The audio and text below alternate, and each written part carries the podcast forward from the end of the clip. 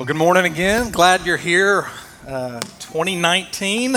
Happy New Year to all of you. Uh, as uh, we celebrated a couple days ago, uh, I really am glad each of you are here, decided to be with us this Sunday. And if you're a first time guest, we really want you to feel welcome. I hope others that are part of our church will uh, extend welcome to you. Uh, please connect in ways that you might have questions at the Connect table. Ask us personally questions, email us. We'd love to connect with you if, if you're wanting that.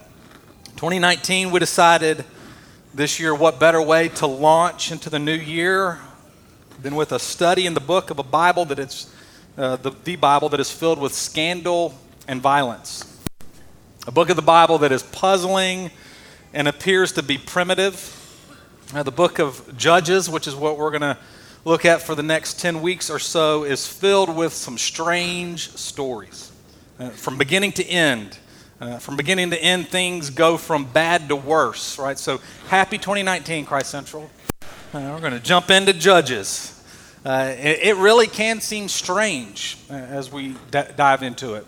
It's so strange that many people skip over it when they're reading it. Many preachers will, will skip over it when they're preaching it. Many children's Bibles have no accounts from the book of Judges. It is a book uh, where things just spiral downward and it, and it seems like chaos ensues. And, and so maybe you're like, wouldn't it be better to start 2019 like jumping into the Gospel of John? Well, let's just meditate on some stories of Jesus. Uh, why the book of Judges? I'm excited about this series. And I love what Dale Ralph Davis said about Judges. He said, Only people who take tranquilizers before sitting down can doze off while they read it. it there's a lot going on. And keeping a congregation awake during a sermon is not the primary goal of a preacher. It's nice when it happens, but it sure helps when the text of Scripture is so alive and different, and I will say extremely relevant, that it grabs our attention. Tim Keller says that Judges is the best place to go in the whole Old Testament to understand spiritual renewal and revival in the church. Judges is one of the best places for us to dive into if we want to understand how to live as faithful Christians in our current culture and society.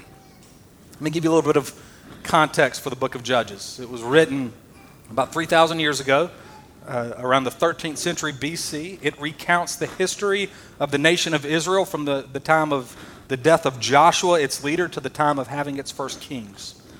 Now, up until the time of Judges, God, through Moses, has set Israel free from bondage and slavery in Egypt. He's led them through the wilderness, and through Joshua, they, they have now finally arrived in Canaan, the promised land.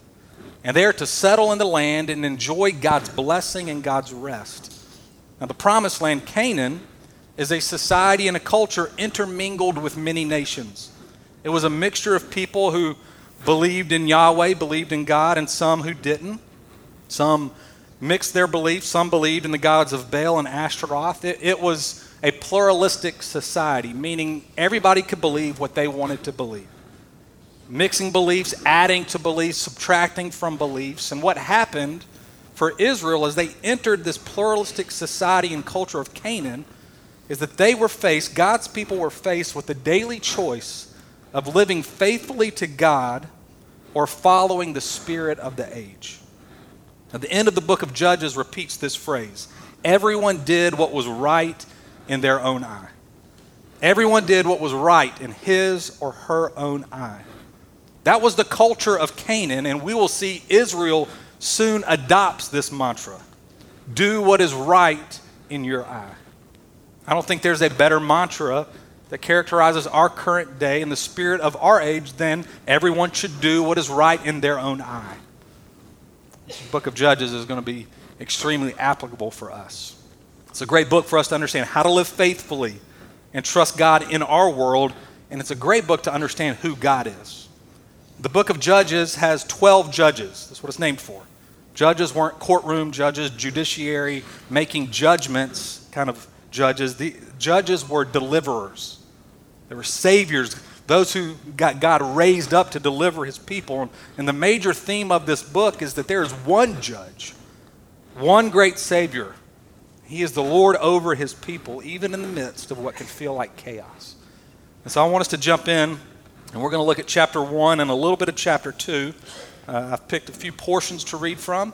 Uh, as, as is our custom, I'm going to ask you to stand if you're able, and I'm going to read. You can follow along in your bulletin or on the screen behind me as I read God's word to us this morning. After the death of Joshua, the people of Israel inquired of the Lord, Who shall go up first for us against the Canaanites to fight against them? And the Lord said, Judah shall go up. Behold, I have given the land into his hand. And Judah said to Simeon his brother, Come up with me into the territory allotted to me, that we may fight against the Canaanites. And I likewise will go with you into the territory allotted to you. So Simeon went with him. Then Judah went up, and the Lord gave the Canaanites and the Perizzites into their hand, and they defeated 10,000 of them at Bezek.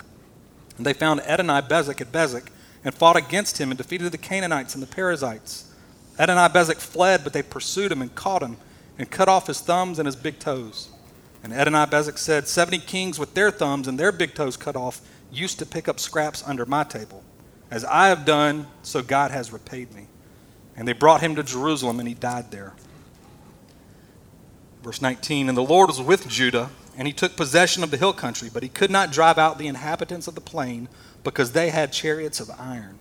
And Hebron was given to Caleb, as Moses had said. And he drove out from there the three sons of Anak. But the people of Benjamin did not drive out the Jebusites who lived in Jerusalem. So the Jebusites have lived with the people of Benjamin in Jerusalem to this day. Verse 27 Manasseh did not drive out the inhabitants of Bethshean and its villages, or Taanach and its villages, or the inhabitants of Dor and its villages, or the inhabitants of Ibleam and its villages, or the inhabitants of Megiddo and its villages, for the Canaanites persisted in dwelling in that land. When Israel grew strong, they put the Canaanites to forced labor, but did not drive them out completely. Chapter 2. Now the angel of the Lord went up from Gilgal to Bochim, and he said, I brought you up from Egypt, and I brought you into the land that I swore to give to your fathers. And I said, I will never break my covenant with you, and you shall make no covenant with the inhabitants of this land. You shall break down their altars. But you have not obeyed my voice. What is this that you have done? Isaiah tells us the grass withers and the flowers fade, but God's word endures forever. Pray with me. God, we come and ask that you would deliver us this morning, and that you would uh, cause the Spirit of God to communicate your truth and beauty to our spirit, that our minds would be enlightened, our hearts inflamed, and our willingness to walk in your truth strengthened. Would you remove me the preachers that Christ and Christ alone is exalted? In Jesus' name we pray. Amen. You can have a seat. Well, it's 2019, as we all know. I still want to write 2018, but it takes me about a month to realize it's 2019 when I'm writing the date. And I wonder, what are some of the, the things that you've thought about doing different in this new year than last year? Now, I've got to be honest, uh, I'm not a big resolutions guy when it comes to the new year. I have goals, I have things that I want to accomplish that I'll write down and think about 2019 for, but, but a resolution to resolve to do something, it, it feels unbreakable to me. Uh, and let's just be honest, we all break our resolutions. Right? I saw someone on, on Facebook on January 2nd posted, I messed up already. 2020 is going to be my year for sure. Right? breaking our resolutions, it, it happens, but breaking a resolution, it's not one quick decision, right? It's, it's slow, small decisions over time that leads to ultimately giving up on the larger resolution.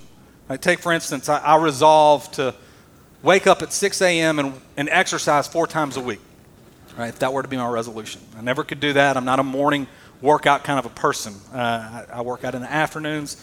Uh, so I would break it in like day one.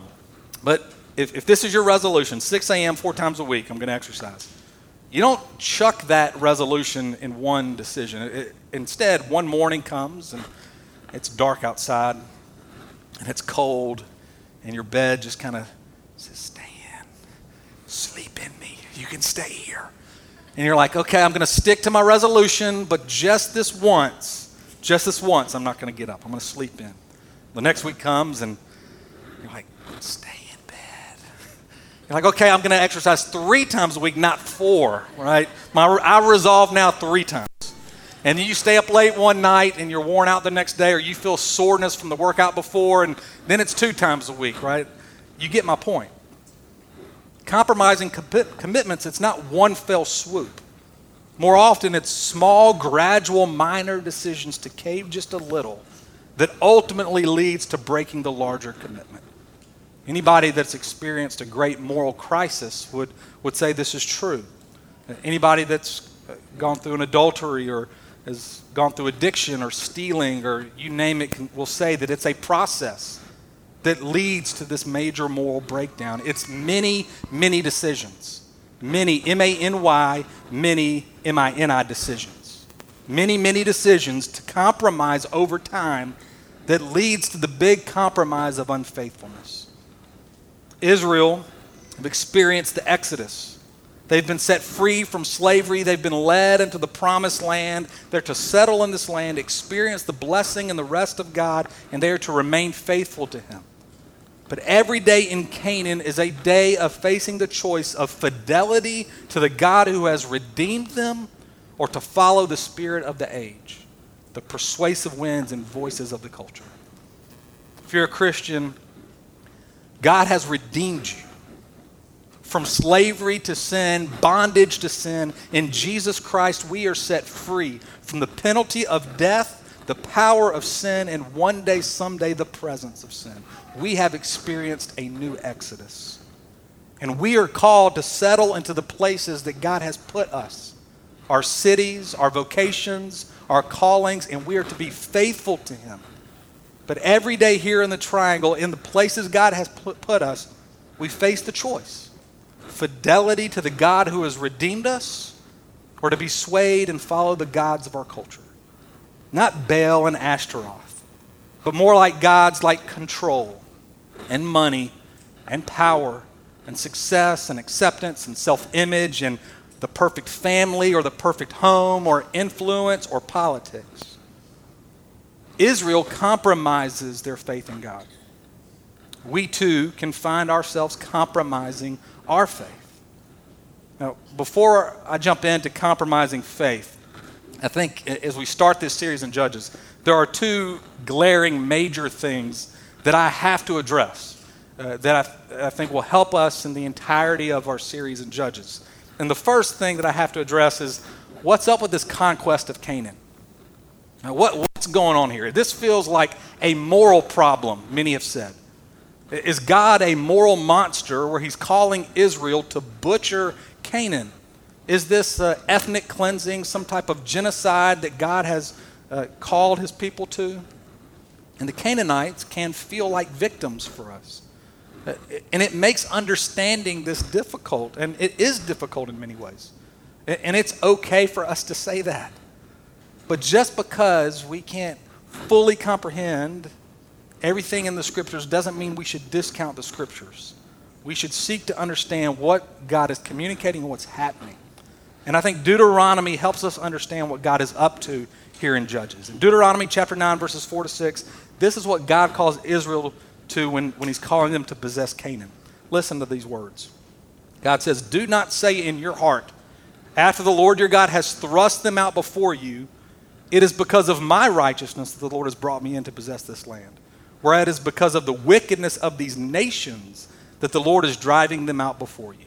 Not because of your righteousness, the uprightness of your heart, are you going in to possess their land, but because of the wickedness of these nations, the Lord your God is driving them out before you, and that he may confirm the, wor- the word that the Lord swore to your fathers, to Abraham, to Isaac, and to Jacob. Know therefore that the Lord your God is not giving you this good land to possess because of your righteousness for you are a stubborn people. A few things that we see in Deuteronomy. The first is that the Israelites are no better than the Canaanites. They are not righteous in and of themselves. It is sheer grace that God is leading them in providing the promised land. And the second thing is that the Canaanites are not innocent. They are a wicked people. And the Canaanites were wicked. They were into sorcery and divination. They raped women brutally raping women. They offered their children as burnt offerings into open flames of fire to their gods. They, they were horrible people. And so I know we, we have compassion for the victim, but I also know in every one of your hearts and my hearts is a cry for justice when we see atrocities. And what God is doing is that He's using Israel as His instrument, as His hammer of justice against the Canaanites. You see, even Adonai Bezek knew this. Verse 7, he said, As I have done, so God has repaid me. See, this is a matter of justice, which is at the heart of God. The ultimate purpose of, uh, of driving the Canaanites out for Israel is not vengeful, it's not economic gain, it's spiritual. Israel's to dwell in this land in communion with their God and hold fast and serve Him. The second thing that I'll quickly address for us to understand Judges, and this is actually a major biblical interpretation key to, to understand the whole Old Testament. It's this that God's people in much of the Old Testament were a theocratic nation. God's people was the nation of Israel. Today, God's people are not a nation. The United States of America is not God's country. God's people are the church which consists of every tongue, tribe, and nation. And so when we read Israel, we read church. We don't read Israel and then read the United States of America or some other country. We read the church. So let me jump into our passage. Here we have Israel, and the tribes of Israel, with this call from God go into Canaan and drive out the inhabitants. And what we see from the get go, and we'll see through the whole book, is that they compromise their faith. They're making many, many decisions and large decisions ultimately to disobey and not follow God. So I want to ask one question this morning What leads us to compromise our faith? What leads us to compromise our faith? We're going to look at three things quickly. The first thing that I want to point out is fear. Fear. We see this in chapter 1, verse 1. It says, After the death of Joshua, the people of Israel inquired of the Lord. Joshua was an incredible leader, faithful, strategic, bold, courageous. And now Israel loses their leader, and they're thinking, what are we going to do? The death or loss of a great leader is always cause of concern. Right? Be it a parent, the founder of a company, the pastor of a church, it leads people to wonder, okay, what now? Who's going to lead us, what's going to happen. And, and for Israel, what God is teaching them is that He's their great leader. He is the one that they should look to and trust. God used Joshua, but God was leading, not Joshua. And they could either trust God or, in loss of their leader, respond in fear. And they respond in fear because Judah is the first tribe that's to go up and fight against the Canaanites. In verse 3, it says that Judah says to Simeon, his brother, Hey, will you come with me? come with me. But Judah's called by God to go alone.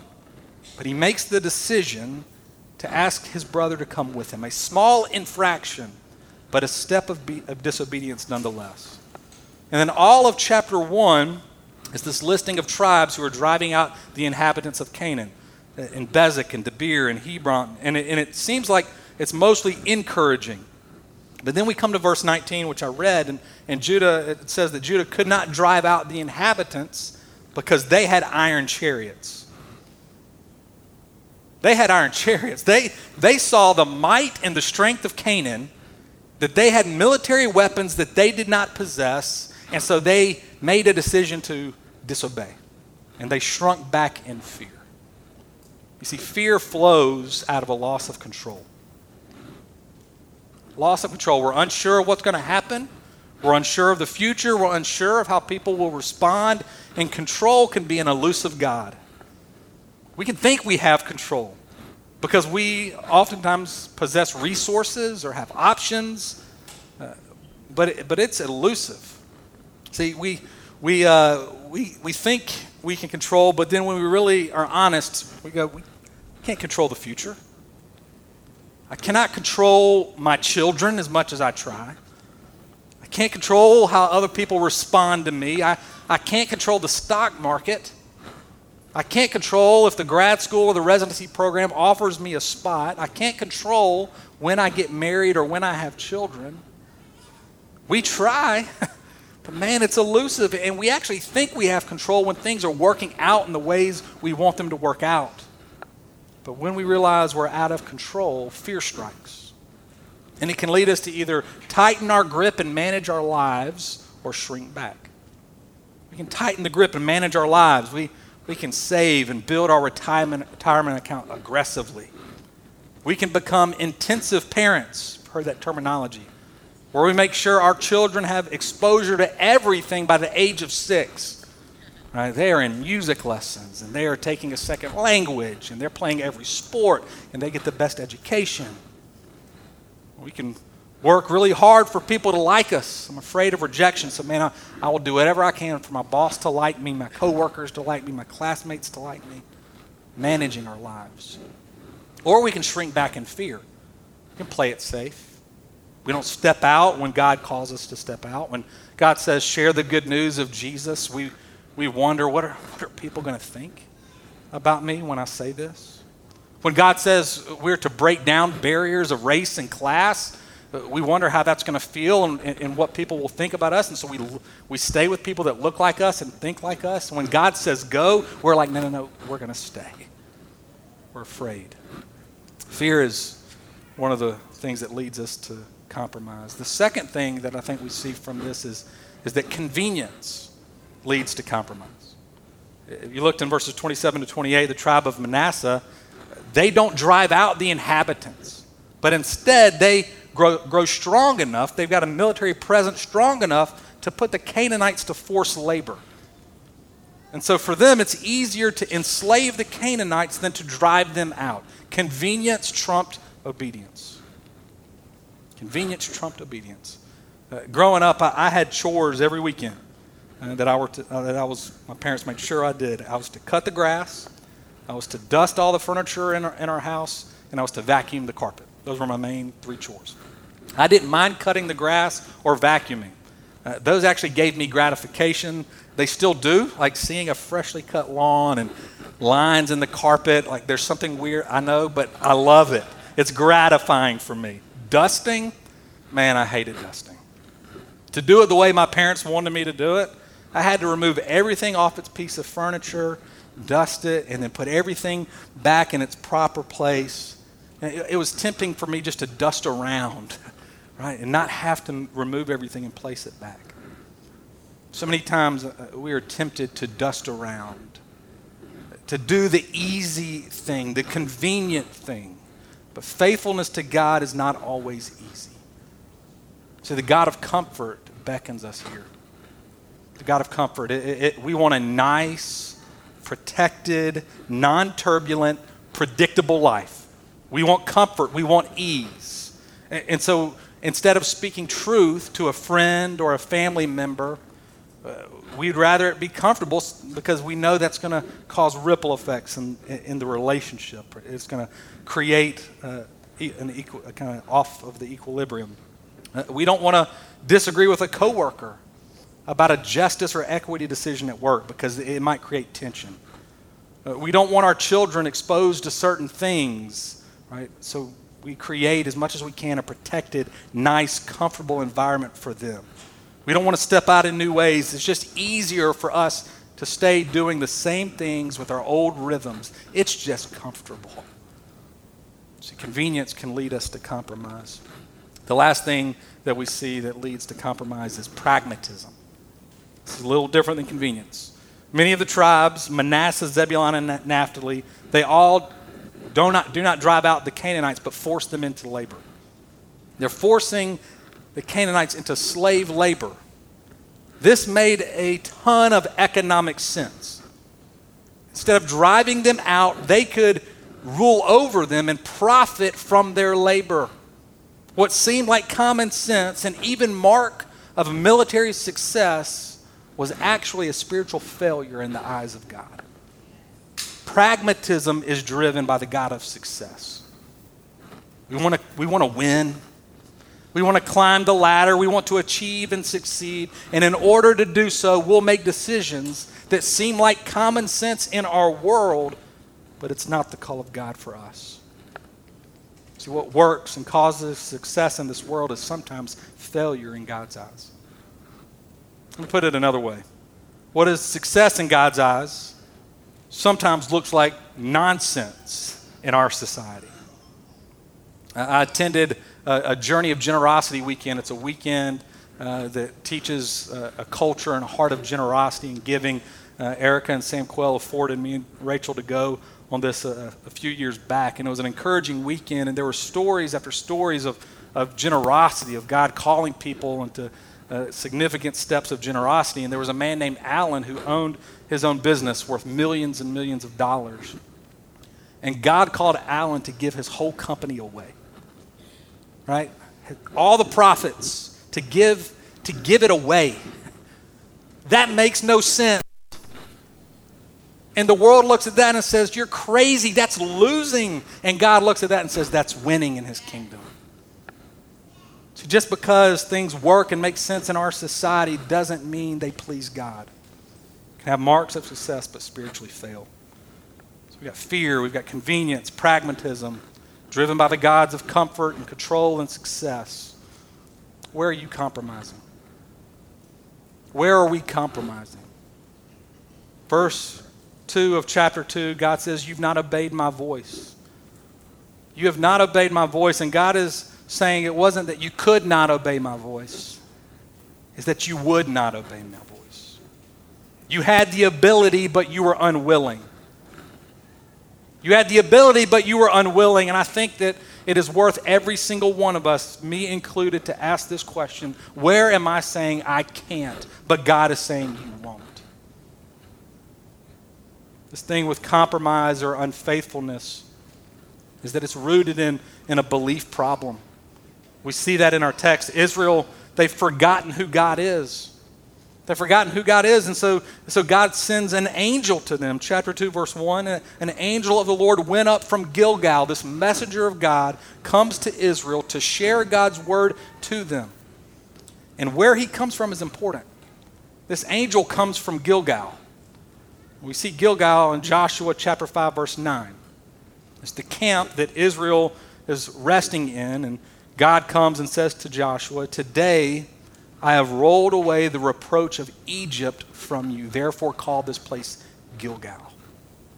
See, Gilgal was a place that God reminded them of their exodus, their redemption from slavery in Egypt. And then, right after that, in Joshua chapter 6, Israel goes up against Jericho, this mighty city with large walls, and they march around it and they pray and then they blow trumpets, and the walls come tumbling down.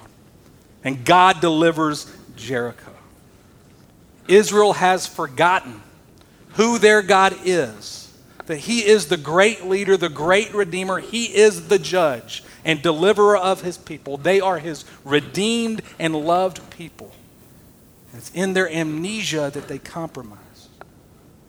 Hear me, we're no better than Israel. I'm no better than Israel. Many, many decisions we can make that lead to unfaithfulness. Perhaps You've compromised your faith in big ways. Israel does that too. We'll see it. We've got to remember Jesus, who faced the power of sin and death and willingly gave his life on the cross to defeat and fight back our enemy, is the Redeemer who sets us free and is leading us to the promised land. And in Christ, we are secured as sons and daughters. 2 Timothy, the New Testament, God says, even when we're faithless, He remains faithful. For He cannot deny Himself. By faith in Christ, we are in Jesus. Even when we're faithless, God looks and sees us in Christ. He cannot deny Himself. He remains faithful to us. It's an older 2006 movie called Blood Diamond. Any of you seen it? It's about a diamond conflict in war torn Sierra Leone. And it's also about a father's effort to rescue his son. Now, the son's name is Dia. Uh, he's been kidnapped and forced into child labor uh, and uh, becomes actually a child soldier. Uh, he's drugged, he's made to witness horrible things, and Dia forgets who he is. Solomon, his father, searches and searches for him and, and at last finds him in a rebel camp. And Solomon sneaks into him, and Dia doesn't even recognize him. Instead, he stares at him and then he points his AK 47 at his father. And it's this intense moment. Is he going to kill his dad? And it's at that point that Solomon says, Dia, what are you doing? Dia, look at me. Look at me. What are you doing? You are Dia Vandy of the proud Mende tribe. You're a good boy who loves soccer and school. Your mother loves you so much. She waits by the fire making plantains and red palm oil stew with your sister Inyada and the new baby. The cow waits for you, and Babu, the wild dog, who minds no one but you. I know they made you do bad things, but you're not a bad boy. I am your father who loves you, and you will come home with me and be my son again. Hear me, church. God is our Father who loves us. Even in our compromising, He calls us to come back to Him. As Solomon said, that we must go home and we must remember that we are God's children. We must remember Jesus and what He has done and is doing. There is no greater judge, there is no greater deliverer, no one more faithful than Jesus. Do you trust Him? Do you trust Him? For remembering and trusting Jesus will lead us to do what is right in God's eye not in our own eye. For we know there's no better place to be than in fellowship and communion with our God. So remember, He's for us, He's with us, and He fights for us. Let's pray. God, I ask that you would help us to remember this morning. Maybe we need to know for the first time, or maybe we just need to have our minds illumined and hearts inflamed yet again. Wherever we are this morning, I pray that we would see Christ. We'd see your deliverance. We'd see your redemption and our and we would well up with great joy in the salvation that we have. May we, may we know that we're yours, that we're your children. In Jesus' name we pray. Amen.